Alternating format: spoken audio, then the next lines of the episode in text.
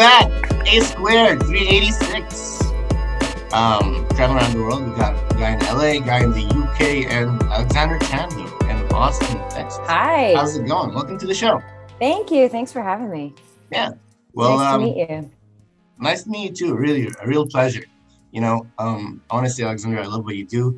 Not just, you know, as an actress, you're a great actress who, you know, um, you started on your own show, you've been on many shows, and uh, but I love what you do outside of the acting world too. You know, you have many hobbies and interests, and um, Mhm. let's jump right into it. So you started your own podcast, um, the Her Voice Her Voice podcast, and uh, tell us a bit about how that started for you.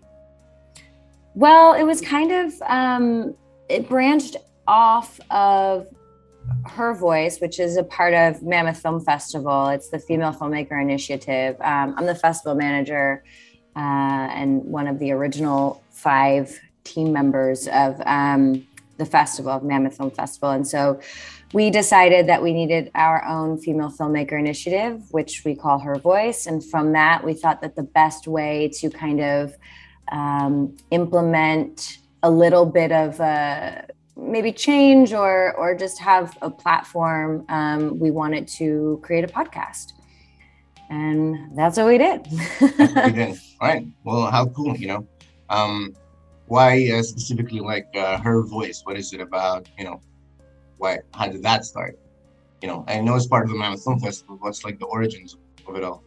Well, I think you know it. We started Mammoth. It was like right around when everything kind of started happening with like the big push for gender parity and um, and so and like times up and and all of that. And and obviously like it was really important to the guys and to me to do a program that really supports um, female filmmakers. And uh, so yeah we we we felt the need to create a space for for women and help them to you know be connected to other women. Um, you know and and i think last year this past year at mammoth i did um, an event and we did like a mentorship aspect. That was the first year we did that. And i, I teamed up our panelists with um, emerging female filmmakers and it was a hit because they had the opportunity to sit with these women for for 20 minutes and and chat with them about their projects and then go off and and continue the relationship. So um yeah i'm pretty proud of it. It's pretty cool I will say like how cool because you know in the film world, um, a lot of filmmakers um are male. you know, and you see these Hollywood Yeah. circles, and they're mostly male Hollywood circles. You know, but Yeah. what I love about what you've been able to do is you've really been able to find all these you know great female uh, filmmakers and like really shine a spotlight on them and also bring them together yeah and have, you know let them know each other and uh, support Well, each other. that's, the thing. It's like the women we we need to support each other. And yeah it's hard. Like it's been hard for me just to kind of like kick down doors to try and you know as i'm directing now it's like it's it's hard. Like as a woman you have to do so much more to prove yourself and to say that you're qualified. And and and so it's it's it's a uphill climb but you know we're making strides. There's certainly i think now there's like maybe five years ago there was like 7% of women that were directing on television and now i think it's like 23% which like still isn't that i mean it's a big That's jump but it's still 23 huge out of jump. 100% is still not quite there Right. it is a huge jump though in the past Yeah. couple of years and you know um, i look forward to it uh, you know keep growing because you know different you know diverse voices actually make diverse content which is really cool i want to Yeah. see new things not the same things over and over again right yep. Exactly. Um yeah and i think moving, moving forward that's like that's how it's like the path is going in that direction. It's becoming more diverse because that's what people are re- requesting. And Mhm. okay although like 23% isn't a large number the pro the, the the the better measurement is the progress that's happening. So from 7 to 23 in one year that's actually a big jump compared to like the history of of how uh, female uh, like women direct filmmakers have been represented in the Sure. past yep But- exactly i think we maybe have to be a bit like uh we shouldn't place so much pressure on ourselves. I mean, especially obviously women, uh, female filmmakers, they shouldn't place so much pressure on themselves to make that massive jump to directly, you know, like 50%, 60% of representation. Because like it's a slow build, it's a slow build up. And yeah. in everything, especially in, the, in an industry that's heavily saturated. Mm-hmm. So it's like really saturated. It's not that easy to just get into right. it. Yeah, exactly. Well, uh, let me ask you, Alexandra. So you are part of the Mammoth Film Festival. Um, mm-hmm. Do you want to tell us like um, how that got started, and then also what um, what films really shine through, you know, in a film festival situation?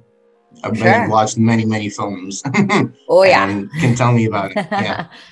uh, well, the festival started five years ago, um, Tanner Beard and Tom McMansouri, they um, got together. Tanner had this idea for a film festival. He came because Mammoth is a is very near and dear to him. I'm I'm forgetting why now, but um, some of my best friends I forget. I don't know. Um, and uh, and him and Tom came together and they they wanted to start this film festival. You know, I think one of the things that we pride ourselves on is like we're a film festival.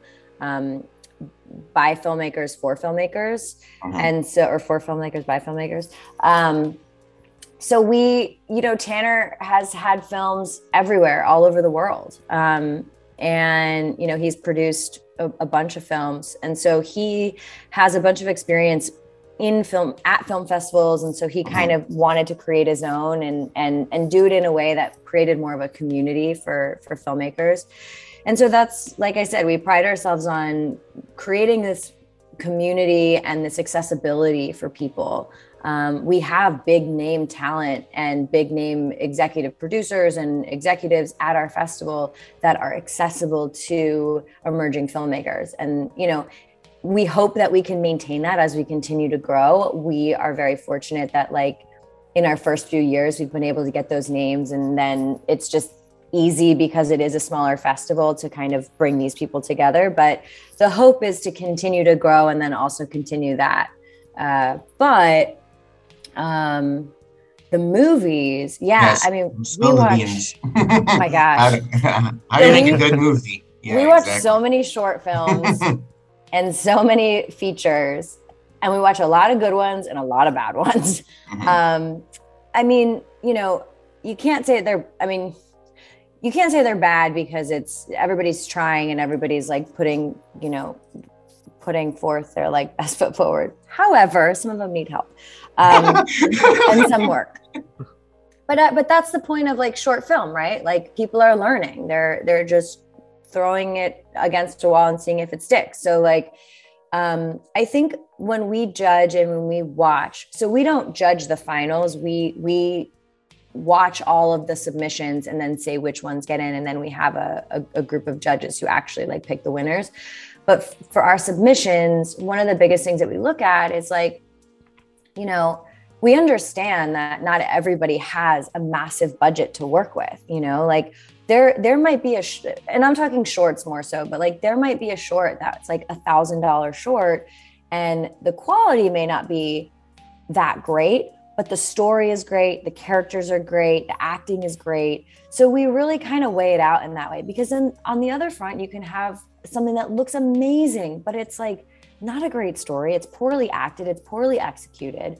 And so we really kind of have to like check ourselves and remember that these a lot of these are emerging filmmakers and they don't necessarily have the means to hire an amazing DP who can make it look amazing for a thousand bucks, you know? Mm-hmm. Um, they don't have the resources but i think as far as features go we it, it's stuff that moves us it's stuff that really makes us feel something and feel like it's entertaining or you know it's a great story um yeah i mean we just kind of okay. go on a on a it's like case by case not uh, not um, you know, switch it too much but you you kind of said so acting and stories are kind of the two things that when you watch it, regardless, you know, the quality could vary with uh, cinematography, but as long as those two those two things are there, um, you know, makes a great story. And yeah. from what I understand, um, you know, you've had a great history of acting, and now you want to move into the directing world, right? And mm-hmm. direct your own TV. Um, what is it? Why? Um, why are you going in that direction more as opposed to going more in the acting direction? Well, I mean, I, I'm 35. I started acting mm-hmm. when I was 16 and I, I had a lot of success in my late teens and my 20s and and then the industry changed. The industry has changed so drastically since i started. And and i kind of like have seen the industry change in waves um, for a while. And i just kind of hit a point where the business of acting just kind of started to not feel good for me anymore. Um, but then also too, you know, when I did Lying Game, I played two roles, and right. it was the first job that I ever did where I actually was um, on set for so long that I really got to see what was going on behind the scenes. And you know being in almost every scene and some of them with yourself like you have to have a really good communication with the guest director and with the DP and so that's where I learned and I was like I could do this. Like I could direct. I you know I had that like brain anyway. Like I was thinking like a director and thinking like a producer. And so I I started shadowing because I wanted to educate myself. I didn't want to just be like an actor who wanted to direct and then that was it. So um, I really put in the work and I I worked hard and and the bottom line is is like I just felt like I had more to offer. Like I I wanted I was feeling unfulfilled acting. Um, I still love to act. I still audition. Um, but directing for me like when i'm on set i feel like i'm in my purpose and i and I just enjoy it. Um, it's hard, like it's hard to break into. Like I just got into the Sony Directors Program, which is amazing. Yeah, thank you. Yeah, um, yeah, congratulations. Thank you. But you know, after that, it still doesn't guarantee me an episode right. of television. Like it's, mm-hmm. I still have to do it myself and and you know, work really hard. But but yeah, I just kind of I just felt like I had I had more in me than just like and also too I wanted to take more control of my life. Like I it sucks auditioning and like waiting for somebody to give you a job and and that's your life. Like you wait to audition and then you wait to get an answer whether you got the job or not and and when you get a lot of no's, which like every actor does, it's just you know you have to find something else to do with your life in right. the meantime. Not not to say forever but like there's got to be other things you know? Mm-hmm. yeah. So, so i kind of hit you, that point. So you said that you've been starting since you were uh, acting since you were 16 and that alone sounds you know like it's a well obviously the acting business is crazy by itself but starting off at such a at a, a young age in your teens like what are, what are some of the crazy shit that you've been seeing since that age? I'm pretty sure you've been like exposed to a lot of uh, interesting stories and like experiences. So I don't know if you if you want to share any or talk about it. I'm trying to think. Well, the thing is, is like I did my first pilot, my first TV pilot when I was 16, but I was still in high school and I was still kind of just like nor like in a normal life. I wasn't really like a child actor. We I did a pilot I grew up in Bethlehem, Pennsylvania, which is like an hour and 20 minutes outside of New York City. So I was auditioning all through high school. And then I booked this pilot. I flew to LA with my mom for like three weeks to shoot it. It didn't get picked up. So then I just kind of like auditioned in high school, but had a normal life. And then it wasn't until I booked a soap opera, booked As the World Turns when I was 18, just turning 19. And that was crazy because I was living in the dorms. I was in New York at school. I moved out of the dorms into my own apartment. And I had never really been exposed to a lot of the things that I was exposed to. So, um, and I will say, like, those were the days, you know, that was like 2006. The 2000s. Yeah. so, but those were the days like before me Too. And before all that everything happened and everybody kind of started getting really like um, careful on set. And and I say that only because like the shit that we talked about and the shit that was said in the makeup eh, room and in the hair room like you know I learned that you know I had my first experience uh you know my first friendship with like an openly gay man you know? Like all of these things that you don't really think about uh, but looking back, I was like, wow, living in New York during that time period and being on that show and being exposed to like all different walks of life and, and all of that, like really kind of shaped who I was. Mm-hmm. Um, but yeah, it was just I don't know. I I don't I can't think of like specific stories, but I do remember that time in my life was like was was very important and very kind of crazy to think back on because I also was like very lonely. Like I was living in New York yeah. by myself. I couldn't go out to bars to drink really. If I wanted to go out, I had to like go to a club with a promoter because he could sneak me in. Like it was just a very weird, very lonely time. Yeah. Um, like I would work all day and then like go home and eat dinner by myself and go to bed, learn my lines, and like do it all over again the next day. Oh wow. Um, so yeah. yeah no, so ment- not really answer like... your question, but it kind of like no, gives insight to what my life was like at 19. Insight. So, and like, what kind of approach mentally did you have to to that lifestyle, obviously, and then eventually you hit 21 and then your 20s, like meeting all these different people and like not expect like not expecting to meet these kind of people in that industry because right. I feel like you have to have a very open mind to mm-hmm. be able mm-hmm. to like just accept what's happening yeah. it's like oh fuck well, what what's going on here you know? Yeah. Well i think like you know even though i grew up like in pennsylvania and i i wasn't like super sheltered i i i mean i knew about i, I had a pretty open family and and you know I, I wasn't i was aware of things. Um, i was just introduced to them like right in my face very quickly um, being on the soap opera. And mm. i feel like yeah i i had to have an open mind but i also there was a part of me that because i was used to what i was used to i was also very shy.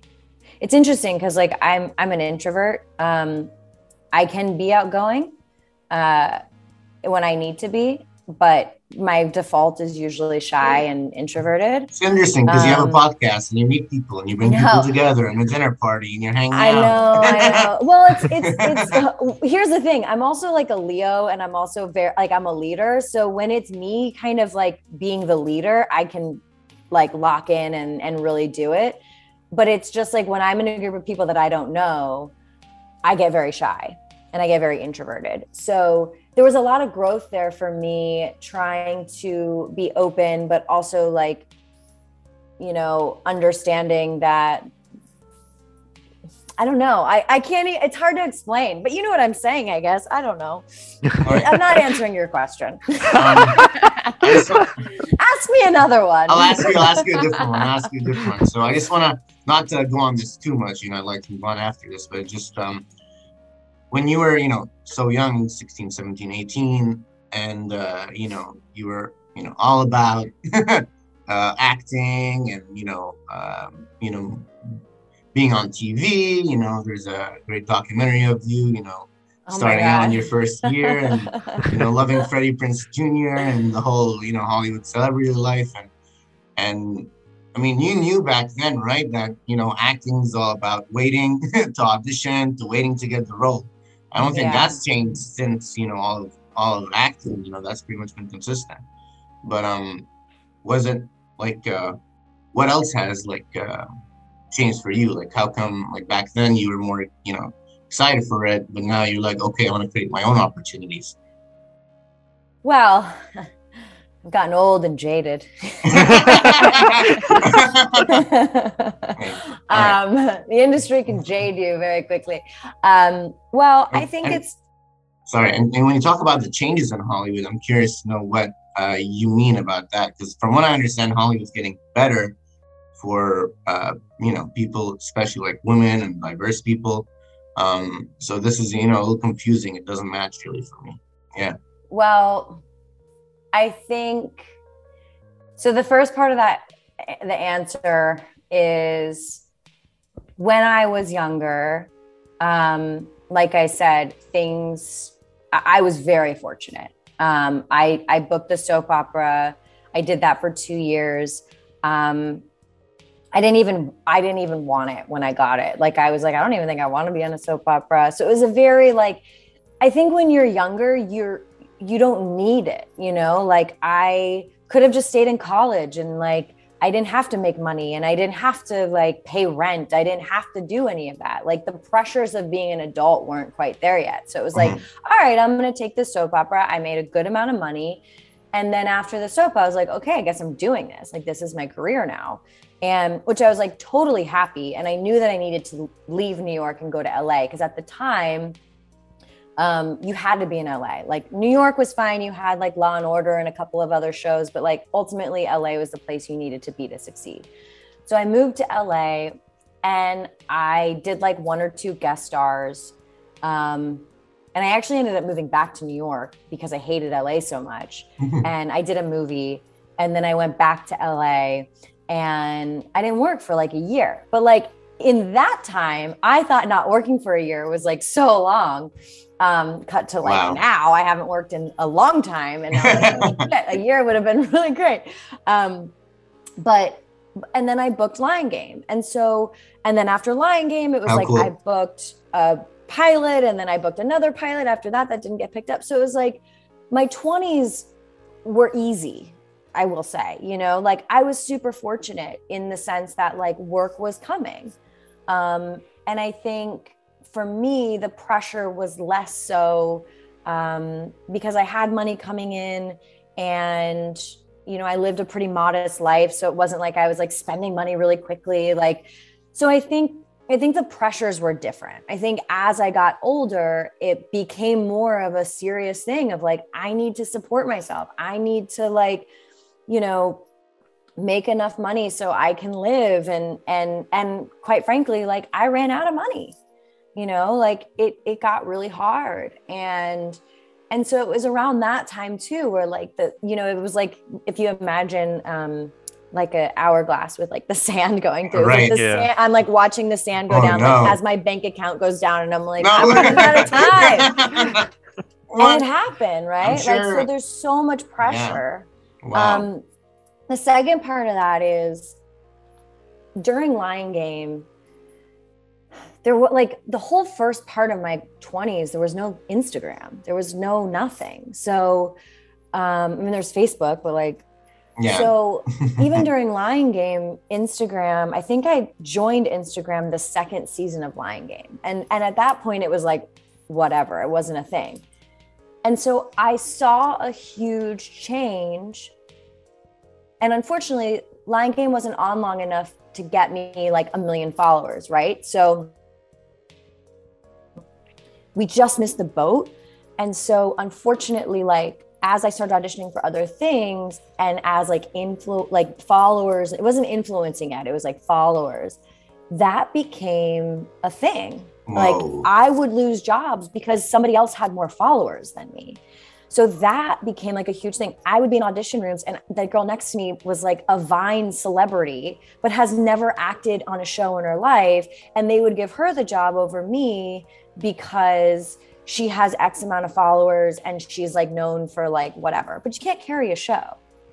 And so that started happening. And I was losing out on work because of it and like I said, I'd missed the boat of like getting the followers from my TV show. So then, like, how do you grow a following unless you're doing like Vine shit, you know?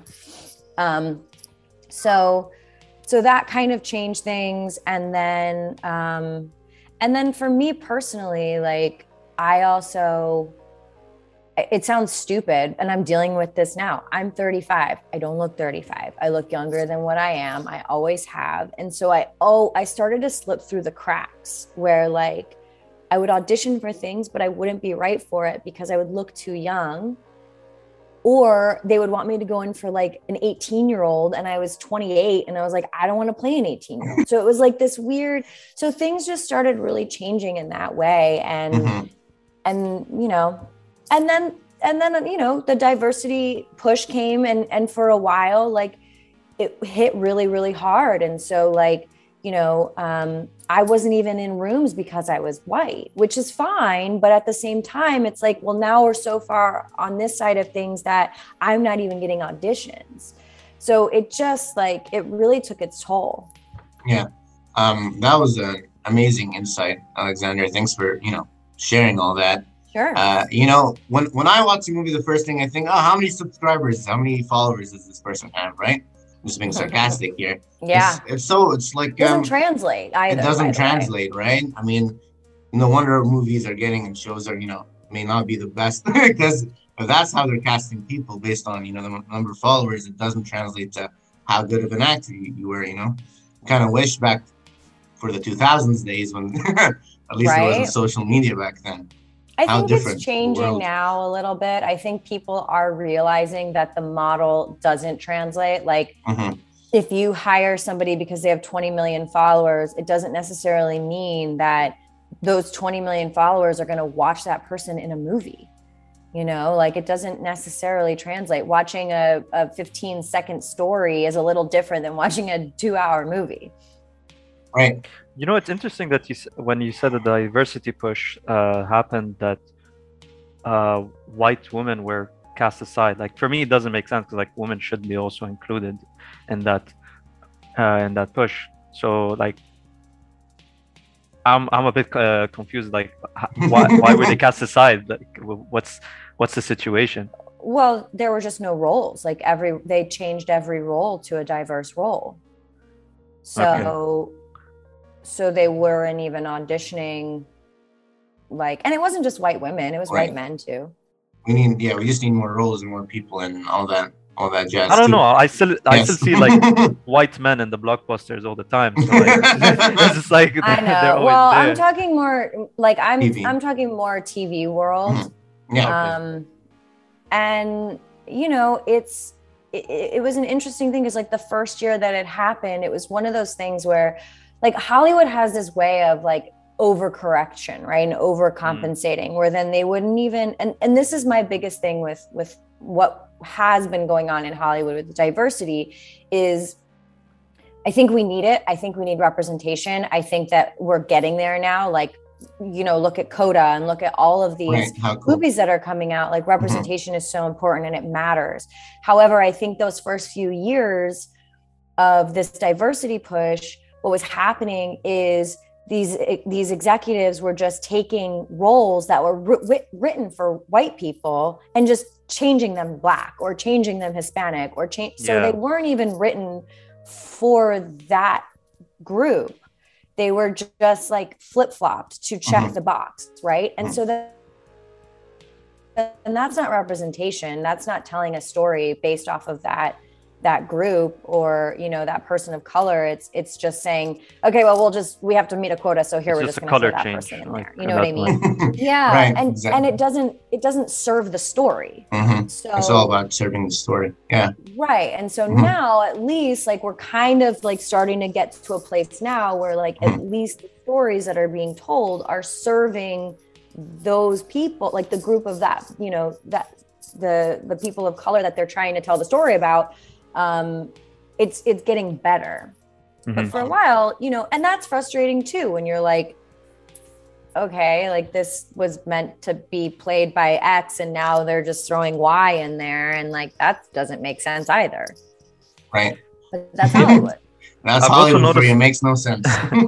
I've, I've also noticed in the diversity push is that due to the lack of rep- proper representation, like you were mentioning, how they just change the color and like place in the TV shows, um, a lot of the a lot of these like independent filmmakers just started creating their own shows or like Yeah. short films, and like we've been talking to some of them recently in, in our past couple of episodes, and they've been telling us like they just wanted to create their own like their own thing so that it can actually properly talk about their communities or their traditions or their cultures. So, for example, the filmmakers from India and like talking about Pun- the Punjabi or Sikh um, communities that are Mhm. living in the US or something like that, and then trying to connect that, like that continent with this continent, you know, North America with the, Mhm. with the the South Asian co- continent, just putting them together in a more international kind of uh, audience, because like this this type of representation seems to be growing a lot more, yeah. and I Yeah. And I, I I'm trying to relate it in a sense to why why you're going into directing, as in like you're trying to create your own type of representation. Yeah. Well, I think for me, like obviously I'm a white woman, but for me, the representation is female characters, right? So like Yeah.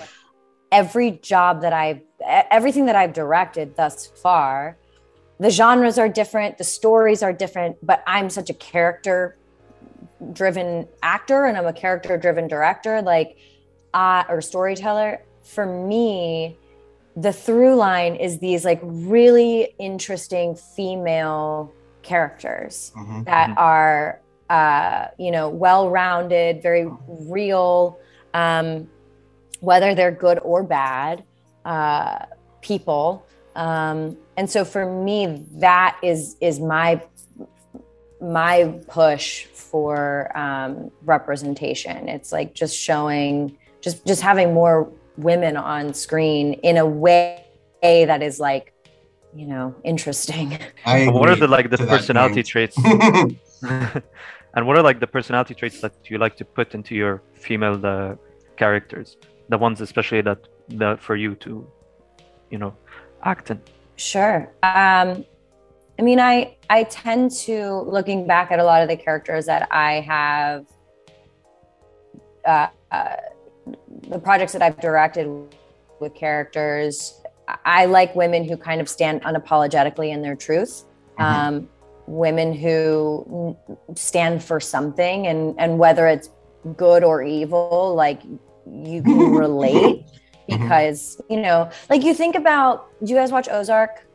Uh, it's on my haven't seen list Ozark. i still haven't watched it yet Yes. Okay, so kind of a bad example if you don't know it, but but basically Jason Bateman, his Mhm. character, um, he does bad shit. Like he does really bad shit, but Mhm. he does it for the better and the like the goodness and the protection of his family, right? Mhm. So like th- there's he- he's so humanized because you can you can really relate to it. You're like, oh, this guy's like not doing some good things, but you understand why and Right. you you get it, and it's like, oh, it makes it kind of okay. Mhm. Um, those types of characters really Right. interest me. like the, Um, the, So the you know, you try to flip the script and make it a woman. Yeah. yeah. like the Lying Game where it is really Um, pretty cool that it's pretty complicated and they're different. You know, it's about people who are liars, but they're also trying to. It's for a reason. Everyone has their own reasons to have their own secrets, and I Yeah. think you know you- you're pretty right. You're spot on about that. That you know, a lot of times you see uh, women that are you know perfect in Hollywood, and they try to do it that way, which is great, obviously. But it would be cool to see some like more character actors and mhm. um, women play those too. yeah Um, and it's starting to change it's happening changing. like there it's Mhm. changing um i'm i'm directing my first feature next Oh, uh, whoa. this fall Mhm. What? yeah How cool! and uh Let's go. and it's a it's a female heist movie set in the 90s in west texas. So it's a little bit of a western. It's like Mhm. action and it's you know obviously there's like a heist involved but there's really strong really like badass female characters. Now granted there's there's really interesting men as well. Like Mhm. that's the other thing. I, you know i'm i'm i'm an equal opportunist. Like i i don't want everything to be all women. Like i don't think that's equality um so there's some really cool male characters in there as so well not but, like, ocean 8 uh, type uh, no no no no um no but but yeah so those char- like i and the reason that i love that script is because of the two female leads How cool. Okay. I mean, Yeah. you know, I was just gonna ask you about that because you said you want to direct for TV, but now it says you want to direct for, for film. So just for you, you just you want to direct. i Uh, want to do it all you want to do it all. really branching out you know it's like all the opportunities i want to take them yeah hey, no, how cool? No, I mean, if you're you know making your own path, how cool. I mean, I can't wait for Yeah. you know your film. Uh, you know it's it's interesting when you were talking about uh, the Ozark example and like those are those kind of characters are definitely very interesting because they're people who you know they're not usually you don't find them in the common world where just like they are willing to be like the the anti-hero you know like hmm yeah. for example uh, from from marvel i know there's like the punisher. But uh, so would you say you believe in the there's this quote I, I forgot how it goes exactly but it's like the the actions like uh ali i don't know if you can help me with this but like the the deeds explain the outcome or something like that. I know it's along those lines. I have no idea how that. saying. to. it's a very common one. It's like when people when people say it's like uh, the results are basically the the they like justify the the actions. Yeah. So I don't know Result if you- if justifies the means. Right. Yeah, That the one? ends. Yeah, the Yes, ends ends justify the justifies means the exactly. Yeah, Oh, yeah, exactly. yeah, So I don't know if you're. So it sounds like your character kind of like uh, relates to that uh, that quote. Yeah, but I think like that's what we are as humans, right? Like I, I was listening, I don't know who it was. Was it Jared Leto? Somebody was talking about maybe it wasn't Jared Leto, but it was it was a recent interview where they were like, when you're Oh no, it was it was Jacob Elordi, the guy from Euphoria. I was watching. How cool. Yeah. Do you guys ever watch that show, um, uh, Hot Ones, where they eat chicken wings? Yes. Yeah, Oh, yes, of course. That's Love that one. show. Yeah, okay, so perfect. I was I was watching it with Jacob Elordi, and he was saying that um, that when you play a villain, like nine times out of ten, like some people are just evil and they know they're evil, but when villains don't know they're villains, oftentimes, Yeah, and so they so probably have like a psychological issue. yeah or just like they because they believe that what they're doing or what they believe in or what their end is Mhm. is is not evil or is not bad um how would they know that they're a villain you know or how would they know that they're hurting people sometimes um granted like you need some self-awareness but but I, I definitely think that there's something to that where it's like o- oftentimes like sometimes people just don't don't know that what they're doing is is not you know mm-hmm. I think necessarily great a good villain character is so rare and also so good. When you see a good villain character in a show Yeah. or a movie, it's kind of perfect. well Um, they're humans too right so like they too. have they have their their goals and like why they do what they do it's not just to be an asshole Pretty much, and that's what makes it interesting. is the, the philosophy aspect of it, you know. yeah Um, but yeah, I know we're wrapping up on time, so I do want to ask you uh, real quick. So, advice for uh, young actors. You said you moved out here, and um, you've been through it. So uh, go do something you- else no Go I'm do this is this is not the industry for you guys. Like that. Um, no, I would say, and this is what I always say it's like, if you want to be an actor, that's awesome, but like you have to really, really love it um, because there's a lot of sacrifice, there's a lot of heartbreak, there's a lot of rejection. Um, and so if you, if there's other things that you can do, go do those. but like oftentimes people are like no all i want to do is be an actor and that's beautiful and that's great and so work hard and um, you know find a way to make supplementary income that's a big Mhm. one i always think about this i'm like damn if i if i could do it all over again i would have learned a trade so like when i'm not acting i can just be doing the trade and that's like my paycheck.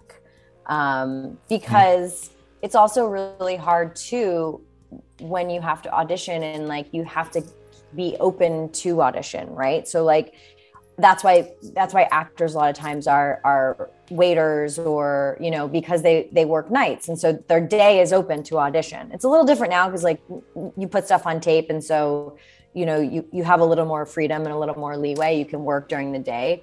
But for the longest time like you you couldn't work a full-time job because you had to be able to have the freedom to go audition. So like the response to that is so then what else can you do that's maybe not waiting tables that's like a trade or something that can help supplement that income you know a lot of people now influence so like that's their supplement Yeah, TikTok. but but yeah that, that Yeah. is one thing i'm like shit i should have like been an esthetician and like just like you know gone to beauty school and then like been able to work at a spa and give people facials like on my off time just to make money you know what mm-hmm. i mean Yeah. Great advice. Love to love to hear that. And, um, it's you know, practical okay? It's pragmatic. And uh, very, you know, I just uh, also want to, you know, give you a shout out, Alexandra, because I know you've been involved in a lot of like charity work, and you know, um, you know, taking using your uh, acting and um, to shine a light on different um, causes, and um, thank you for doing that because I know a lot of actors don't do that, and so um, how cool, and um, Thanks.